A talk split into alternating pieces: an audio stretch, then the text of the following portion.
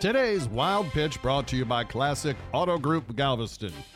The annoying Stephen A. Smith of ESPN, who thinks all his thoughts are so interesting he must post them on social media, shared the story of a turkey vulture crashing through his office window. But contrary to what some of you out there might believe, it wasn't coming to do me harm. It wasn't coming at me because it was quiet, it was disgusted with some of my takes. It came to my office because it missed me. Too bad it didn't come to your office to stab your larynx with its twisted beak. That's today's Wild Pitch.